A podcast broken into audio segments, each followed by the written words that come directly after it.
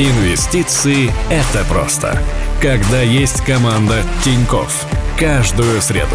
Подкаст «Жадный инвестор» в вашем телефоне. Всем привет! Это подкаст «Жадный инвестор» и я его ведущая Даша.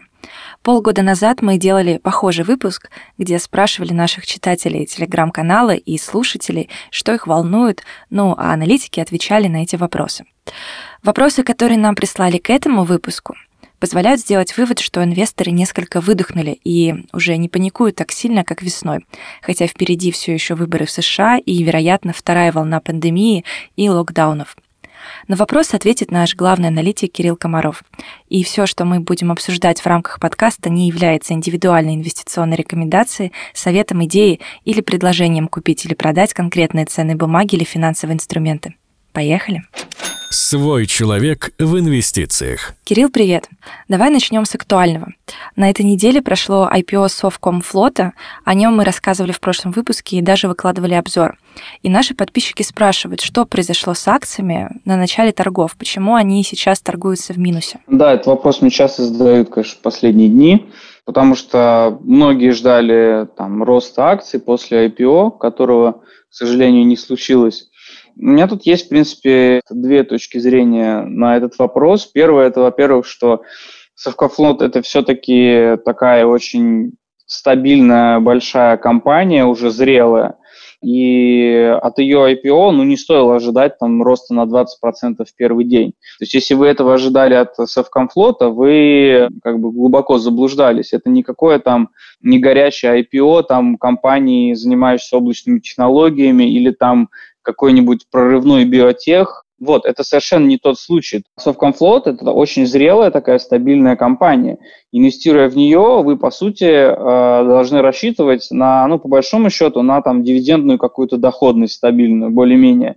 Понятно, если вы там зайдете у них годовой отчет и посмотрите, они там не растут на 50% в год, да, они примерно, у них по количеству судов, там флот э, держится там очень стабильно, там около этих 150 судов, по большому счету. То есть э, ожидать роста после IPO сразу же резкого в первый день нет, это точно не случай Совкомфлота.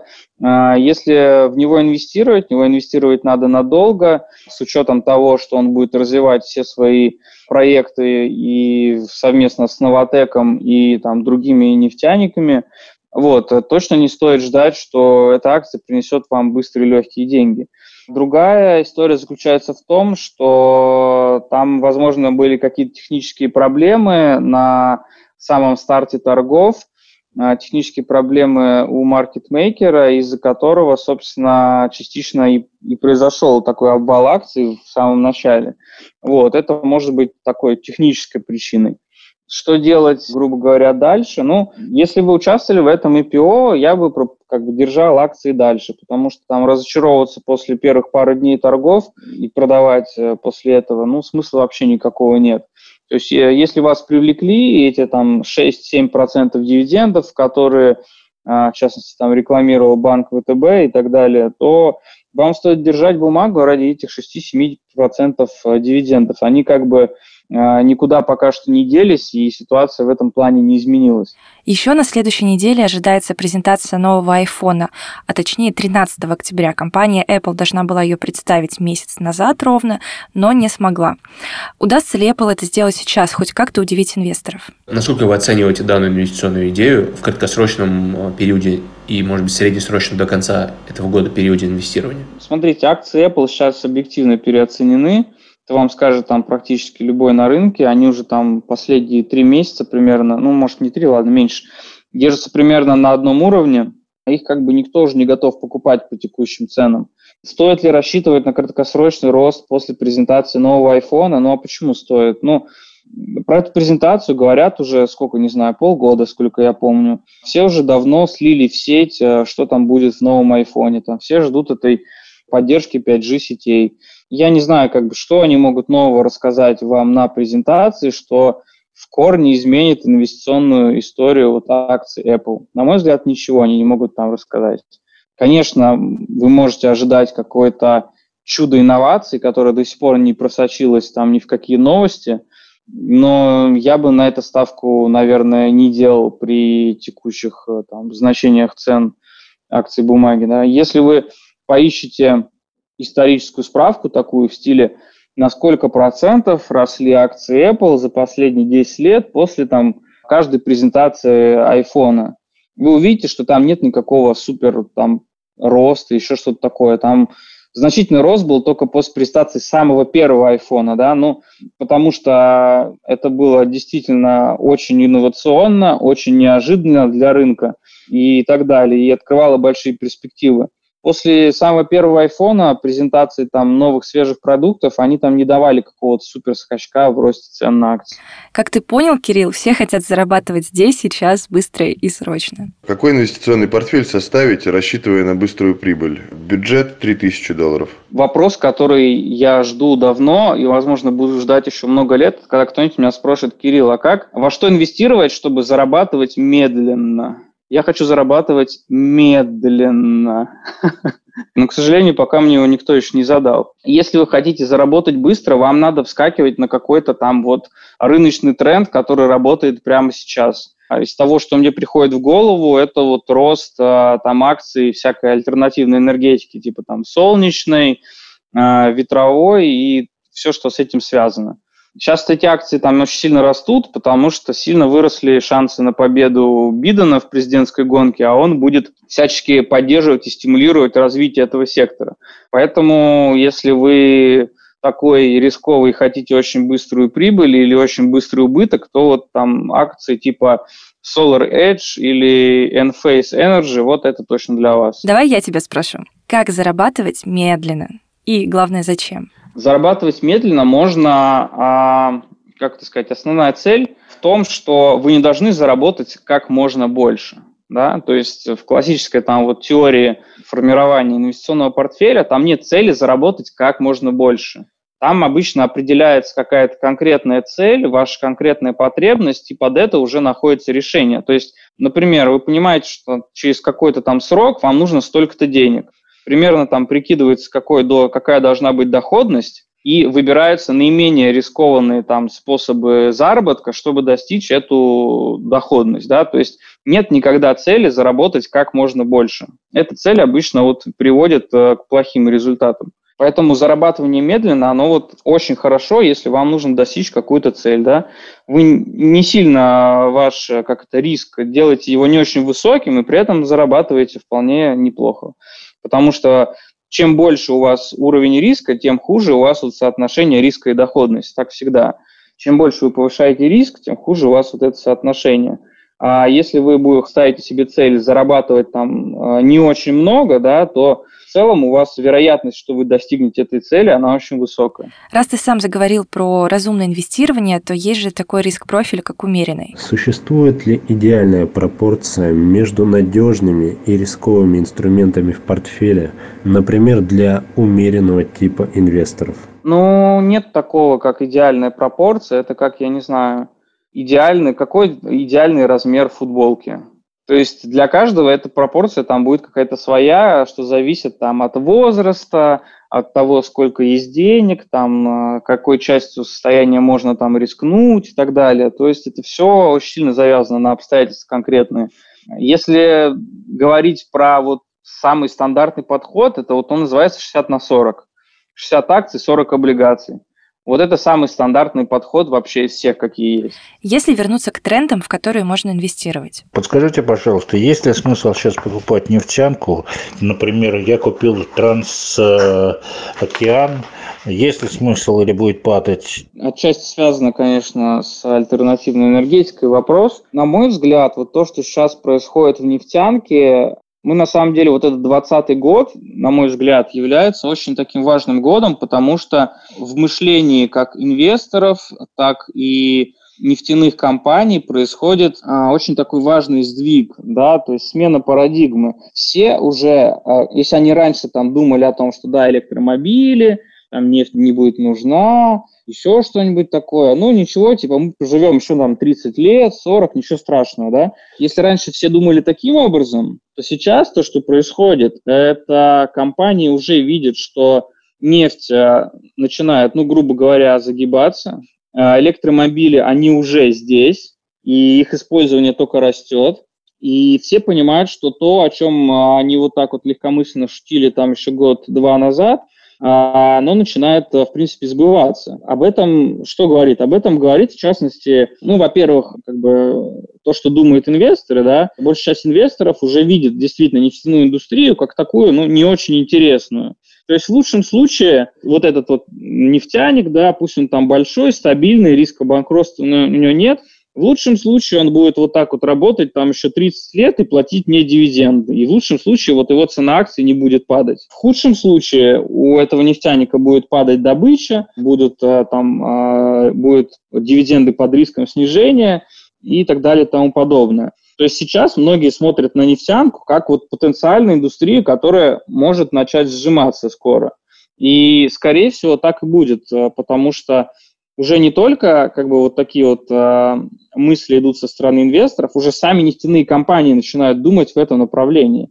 Если там взять э, там, все дни инвестора, дни стратегии всяких крупных компаний типа там Royal Dutch Shell, там BP и так далее, они все ставят себе цели по декарбонизации там на следующие 10-20 лет.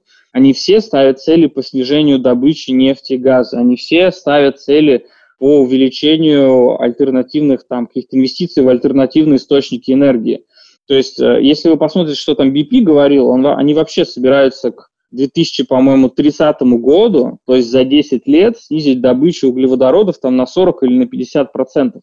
То есть здоровенная нефтяная компания, по сути, говорит, что через 10 лет она станет в два раза меньше, ну, как нефтяная компания. То есть, на мой взгляд, это вот звоночек, который говорит уже о том, что ну, парадигма в нефтяной отрасли меняется реально. То есть компании, они переходят от, от э, такой как бы от цели там, поддерживания или наращивания добычи, они уже смотрят э, в сторону снижения. На мой взгляд, это очень важно, потому что это говорит о том, что инвестиции в эти компании, в тоже BP, там, в Total и так далее, да, то есть если вы сейчас будете в них вкладываться, то вы уже вкладываетесь, по сути, не в нефтяную компанию, а в, просто в энергетическую. И э, когда вы смотрите там на график, не знаю, любой из них, вы смотрите, она там как-то жила, жила, жила, потом бац, 2020 год, минус 50%, то вам не стоит ожидать, что она отрастет обратно на 50%, потому что, ну, скорее всего, ситуация не вернется как прежней, да, то есть парадигма сменилась. А это там Exxon там и так далее – ни одна из этих компаний не будут сейчас наращивать добычу. Я не уверен, что цены на нефть смогут там взлететь выше, чем они сейчас находятся, потому что, как мы знаем, там и Россия, и ОПЕК а, чуть что будут увеличивать добычу. Поэтому тем, кто видит вот этот график этих компаний, которые упали на 50% с начала года, и вы думаете, что они восстановятся, нет, они, скорее всего, не будут восстанавливаться скорее всего, вот эта вот акционерная стоимость потерянная, ее уже не вернуть. А, это, эта потерянная стоимость, она уже отразилась там в списаниях Гудвилла и так далее. Скорее всего, никакого возврата к предыдущей реальности не будет. Мы уже, скорее всего, живем в как раз в парадигме э, развития альтернативных источников энергии. Поэтому в целом мой взгляд на нефтянку такой очень, скорее, негативный, нейтрально-негативный, я бы сказал. Из того, что ты сказал, я поняла, что топ-менеджмент нефтяных компаний, грубо говоря, капитулировал, но если уже настолько очевиден потенциал альтернативной энергетики, разве это уже не заложено в цене? Не переоценены ли акции? Если выбирать из двух зол, то стоит, конечно же, выбирать альтернативную, потому что даже если они сейчас там, в моменте переоценены, и вы, допустим, рискуете купить их сейчас, и они там упадут на 20-30% за полгода. Даже если случится так, ну и что? У них там следующие 10-20 лет будет очень хороший рост. Э, если вы посмотрите на любой прогноз там, мирового энергобаланса, вы увидите, как там э, э очень быстро умирает уголь, и почти там, по-моему, до 50% общего энергобаланса там, к какому-то ну, далекому году там, 2050 или 2060, но тем не менее к этому далекому году 50% энергобаланса будет от солнца и ветра. То есть, ну, даже если вы потеряете 30, там, 50% на горизонте года, какая разница, через 10 лет эта инвестиция там будет стоить, скорее всего, в разы больше. Ну, при условии, что эта компания там останется э, лидером индустрии и так далее и тому подобное. Вот, то есть я бы сказал, что инвестиция в альтернативные источники энергии вот в текущей ситуации и с долгосрочным горизонтом она вообще беспроигрышная. Но для этого надо быть долго на рынке, чтобы подмечать такие тенденции. А сейчас очень много новичков, как наш следующий слушатель. Подскажите, пожалуйста, куда лучше вложить деньги, если я не планирую следить за ситуацией на рынках, играть на биржах, не знаю, как это правильно называется, просто чтобы сохранить деньги э, от инфляции и, соответственно, может быть, там, ну, немножко их там приумножить. Я склоняюсь к вечному портфелю портфелю Тинькоффа. Может быть, часть в доллары, часть э, в рублевые. Что бы вы могли посоветовать в такой ситуации? В такой ситуации вообще наши вечные портфели – это хорошее решение. То есть в целом, если там, вы не готовы много времени посвящать инвестициям и там поиску каких-то компаний, акций, еще что-нибудь такое, то всякие решения типа там ETF э, и PIF это сразу как бы для вас но с точки зрения там вот аллокации активов будет все равно возникать какой-то вопрос, типа там, а сколько мне хранить в облигациях, а сколько мне хранить в акциях и так далее. Чтобы максимально вообще не думать, действительно можно использовать наши фонды, которые в рублях, доллары и евро, потому что они решают даже вот эту проблему там аллокации по там разным типам активов. Там инвестируют пропорционально и в золото, и в акции, и в облигации, во все сразу. То есть для максимально вот пассивного инвестора это прямо лучшее решение, которое можно придумать, наверное. Вечные фонды для этого и создавались. Но я задам еще один вопрос а, на десерт. Можно ли в 2020 зарабатывать на дивидендах круглый год? И какие объемы инвестиций для этого нужны? Ну, на дивидендах можно зарабатывать в любой год. Я не вижу причин, почему 2020 должен быть хуже. Или если имелось в виду там круглый год. Если брать российские компании, то они обычно платят дивиденды летом, ну, большая часть. На исключение те, кто платит там два раза в год или четыре раза в год. Если нужно составлять портфель дивидендных акций, которые платят там каждый месяц, но вот это очень непростая задача, я помню, мы пробовали ее решить. Наверное, попытки создания такого портфеля от того не стоит. Э, куда проще купить какой-нибудь уже продукт, который именно нацелен на, на такое там распределение прибыли. В частности, если там вы можете стать квалифицированным инвестором, там есть э, всякие интересные ETF, а, которые как раз э, там, например, ежемесячно выплачивают доходы там по активам в портфеле. Э, если вам нужен ежемесячный доход, то вот такие ETF – это, наверное, самое простое, что можно делать. Пытаться там составить такой портфель вручную, сметчив даты выплаты купонов по облигациям или что-нибудь такое, но это очень сложная задача на самом деле. Я не уверен, что стоит этим заниматься. Впрочем, если интересна тема дивидендов, то в нашем каталоге «Что купить» в приложении Тинькофф Инвестиции, если вы сможете долистать его до конца, будет рубрика «Коллекции». Там есть готовый дивидендный портфель на 40 тысяч рублей с шестью российскими компаниями. А если вы хотите получать доход каждый месяц, то можете вложиться в облигационный портфель, который платит купоны каждый месяц, и стоит он около 30 тысяч рублей. Он находится там же. Ну и на всякий случай оставлю ссылки в описании к подкасту. Ждем ваших предложений по следующим темам в социальной сети Пульс. Ссылка будет в описании. На этом все. Это был подкаст «Жадный инвестор». Он подготовлен АО Тинькофф Банк. Это был подкаст «Жадный инвестор». Покупайте дешево, продавайте дорого.